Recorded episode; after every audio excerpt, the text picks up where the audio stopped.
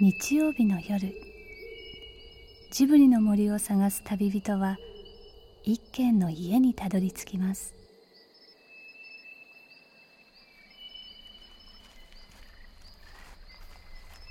ジブリの森のラジオの川のほとりそこに立つレンガの家はスタジオジブリ鈴木敏夫さんの隠れ家です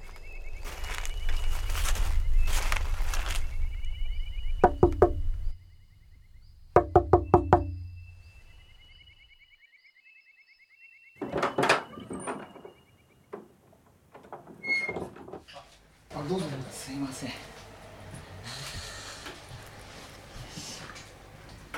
到着あすいません出ましたあすいません出ました西川かあそうなんだ散歩してたんですよねあ濡れちゃったんだ大あ大丈夫丈夫です今だったらもうトイレのとこにタオルを置いてあるからレンガ屋に珍しく若いお客様がやってきましたなんだっけなんか遅れて大学卒業したんだよねえっと留年しましたあ留年したんだ、はいでえっと一昨日卒業してきましたあ卒業できたんだ、どうにかよかったねどうにか終わりましたそれで来年の4月かな、あのある会社に入ることになってるおめでとうございますあはいありがそとうれでその前うんあの東京の出版社でちょっとアルバイトを半年ぐらいやってみようでアルバイトをがっちりできるかなと思いつつでもやっぱ出版不況で正規にアルバイトは雇えないっていうのを言われてあそうなんだお手伝いにたまに呼ぶから来てっていう感じでだからそれほど働けないって感じですねあ仕事ないんだ仕事今ないですね彼の名前は佐藤長君22歳このジブリ汗まみれのヘビーリスナーです汗まみれは最初の頃は聞いてなかったんですけど全部まあポッドキャストで落としてる感じです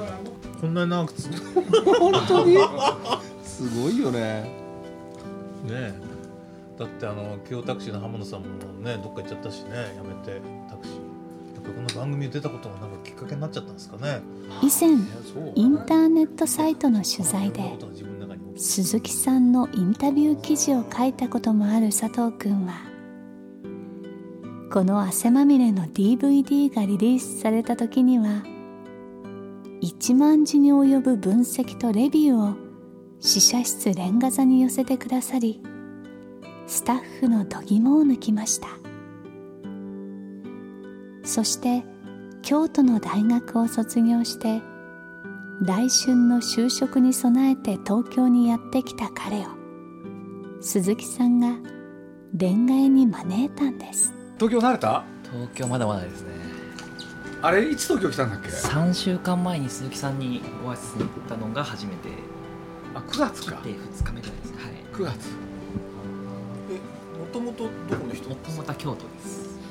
京都市内にちょっと転勤したんでややこしいんですけど大学は京都だったんで正殿寺って正しく伝える寺正しく伝えるあ知らないですじゃない京都伝承これがねきょ行ったのよえー京都行ってすっごい良かったのちょっとね任天堂の宮本さんとかへ遊びに行こうっていうのかでその後ねちょっといい日と行ったんだけれどあのなんていうのねえあの電話した時ねあそうですそうですねあの時はそうこそれうからご飯これからご飯来なよとか言 ってどっかなと思ったら京都にそんなね鈴木さん元気な時の奥田さんだったら来たって言ってましよく聞きますよ そんな6時になってる奥田さんの年取ったなと思ってね言いますよだって6時だからね8時半ぐらいに続くでしょ仕事が秋のよかっ夜たんですよ京都恋愛にはほんでねそのジブリの星野社長と鈴木さんと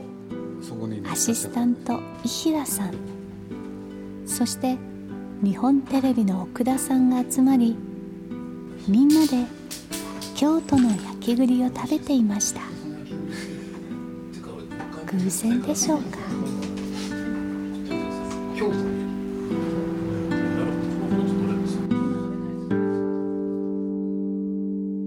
今日星野さんねなんか若い人たちに就職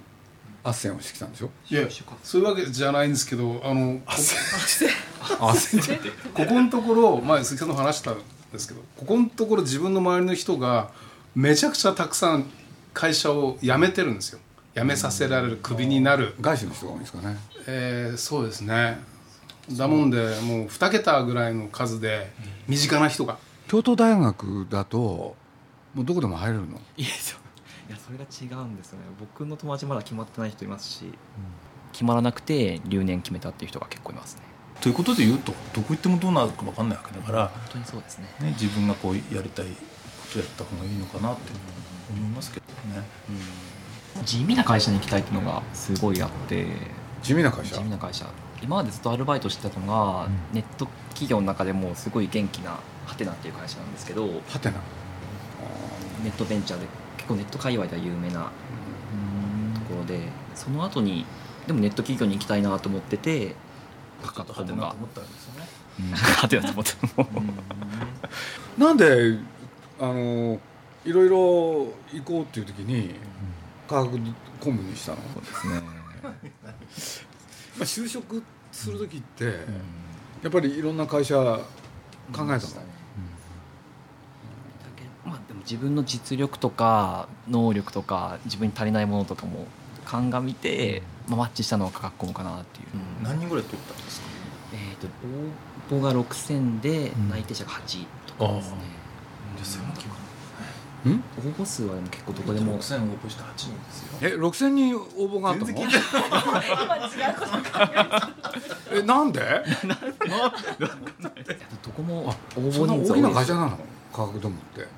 あドームじゃない科学コムか多分ジブリと人数は一緒くらいですね200人ぐらいですねうん従業員は、うん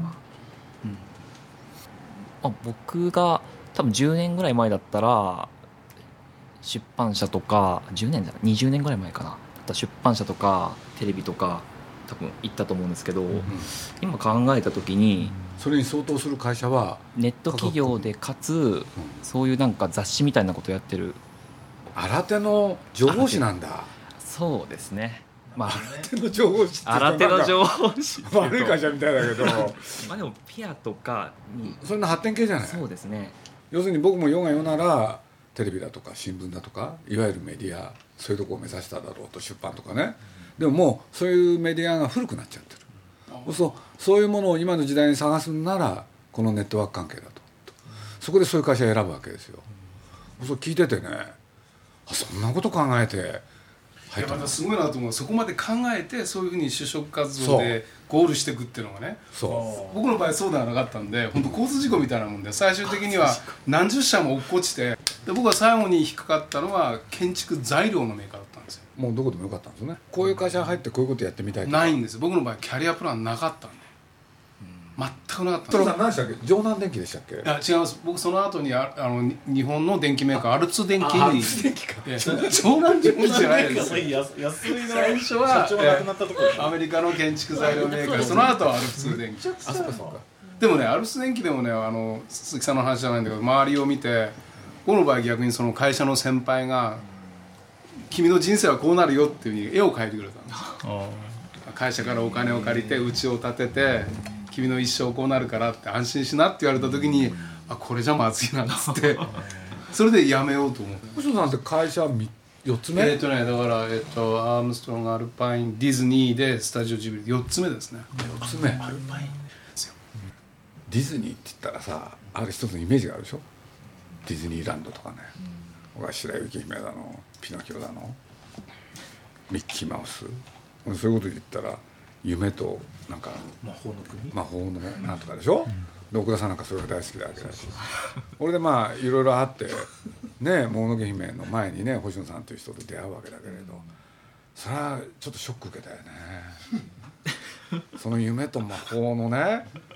会社をやってる一番偉い人がこういう人なのかと思っていやまああのー安心したんだよあ普通の人だなと思ってそうそうそうそうそうでまあいろいろあって今ねジブリ来ていただいてるんですけれどねだからイヒなんかもねはい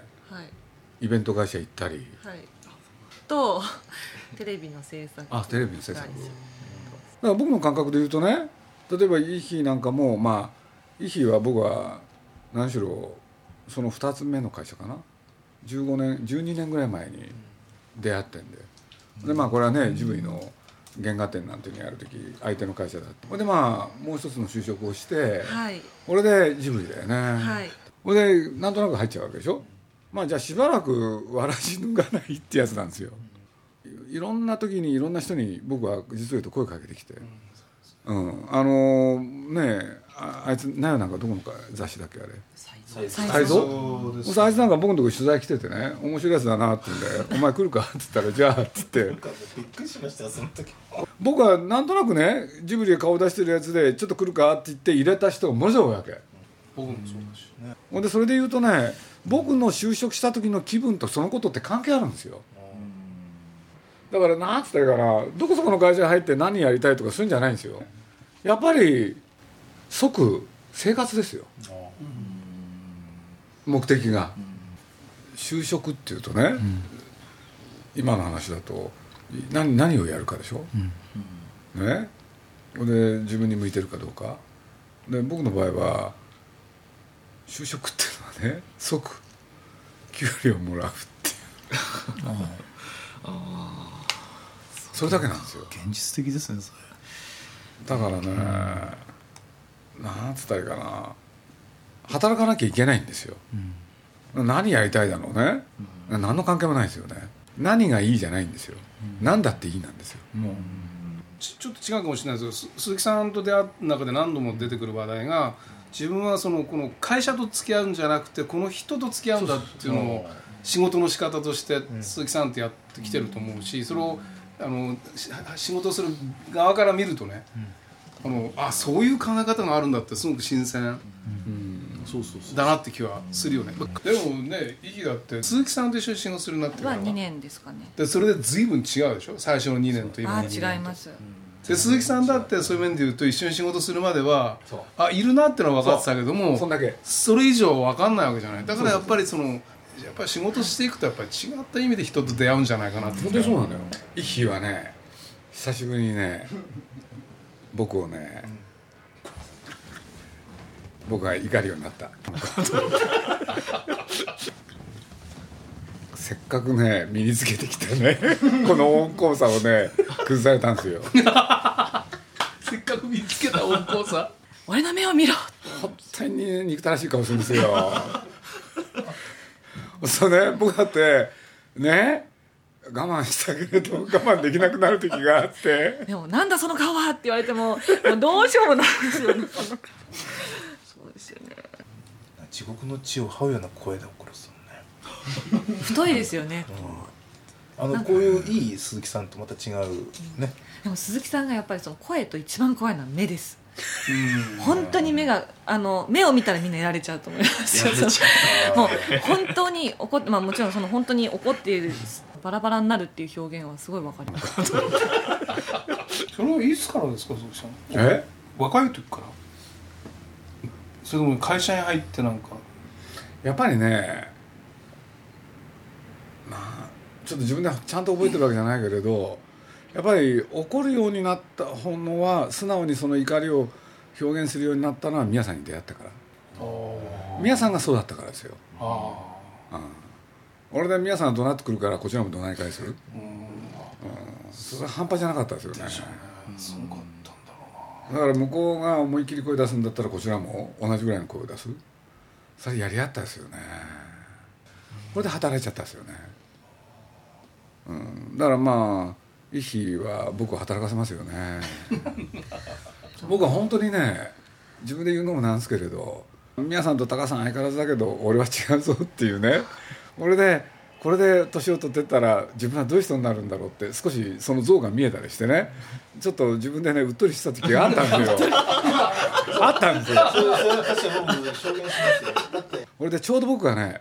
もうこれで俺も還暦を迎えるしね、俺も本当にねあのもうこれからは立派な人を目指そうって思ってた矢先になんかわかんないんですけどその気が緩んだ時になんか言っちゃうんですよねその時にそれどういうんだとかなってですね要するに僕がある時決めたそれから数時間後だか1日経ってか忘れましたけれどひっくり返したんですよ、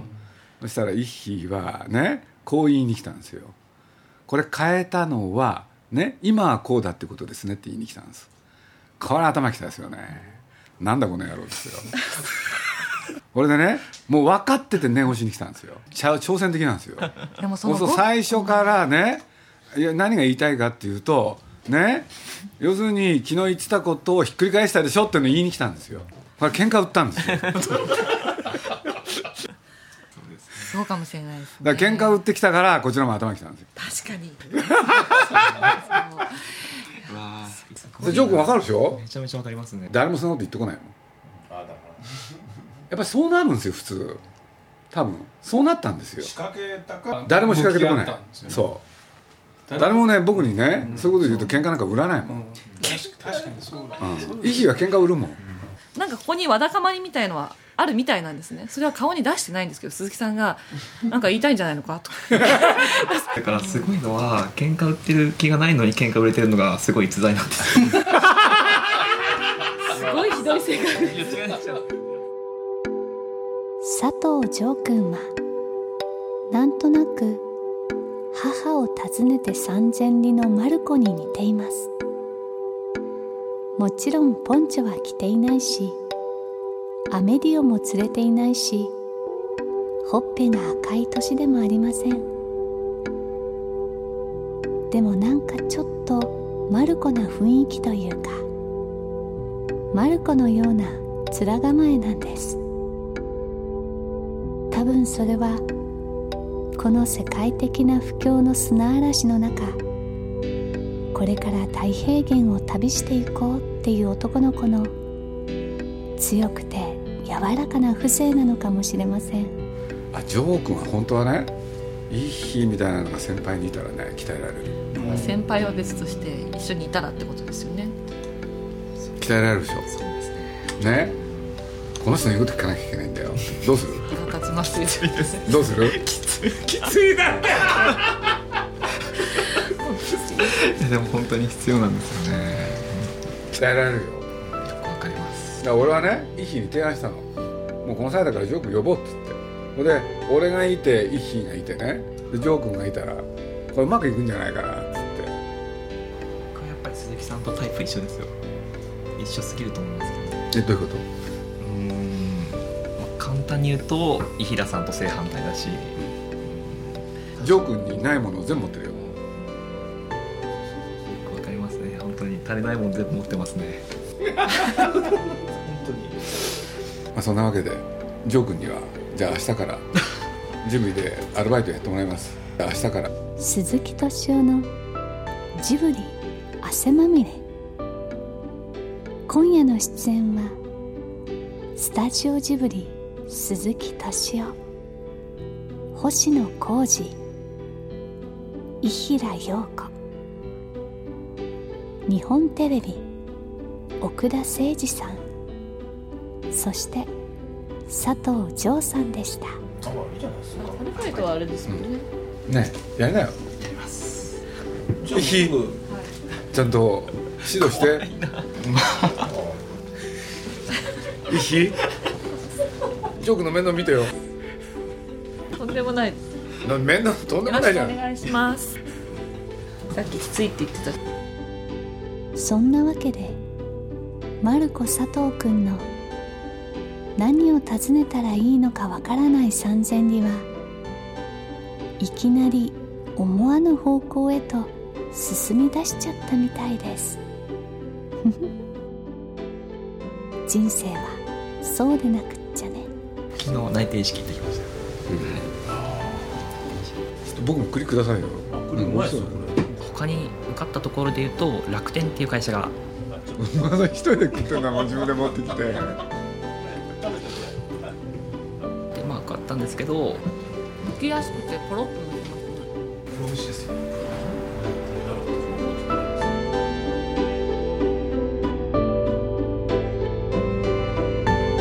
鈴木敏夫の「ジブリ汗まみれ」この番組はウォルト・ディズニー・スタジオ・ホーム・エンターテインメン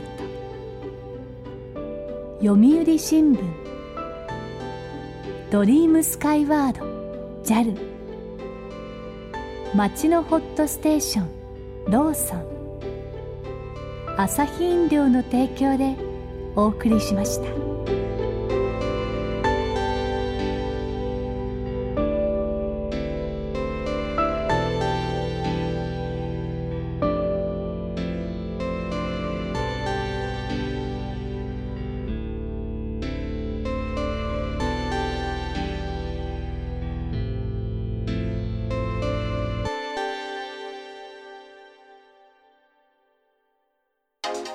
はじめまして古田敦也です前田紀子です浅井新平ですパトリック・ハーランですパックンと呼んでください平愛理です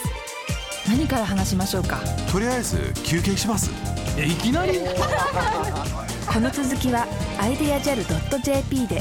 旅にアイデア JAL どういう映画やったんだっけサムライゾンビ何それ待ってください誰がそんなもんサムライゾンビちょっと待って、はいままともな映画あったよねえこれまともですよこれいやあまのまともだったのはアメリだけいやいやいやそうじゃないんですけれどでもなんだっけエビフライじゃなくてなんだっけエビボクサーエビボクサー鈴木さんエビボクサー600人切りの野獣金井俊太郎のアメリ伝説とはアメリは何ホラーだと思って買ったんだだからエイリアン4の監督の新作だからってことで買ってるわけですよ あそれだけいはいはい、それで脚本読むと、どうしてもイメージ自分の中は好きな男を追いかけ 回すなんかストーカーサスペンスだと思うじゃないですかストーカーサスそれペ でンそスれで彼氏はお化け屋敷で働いてるとか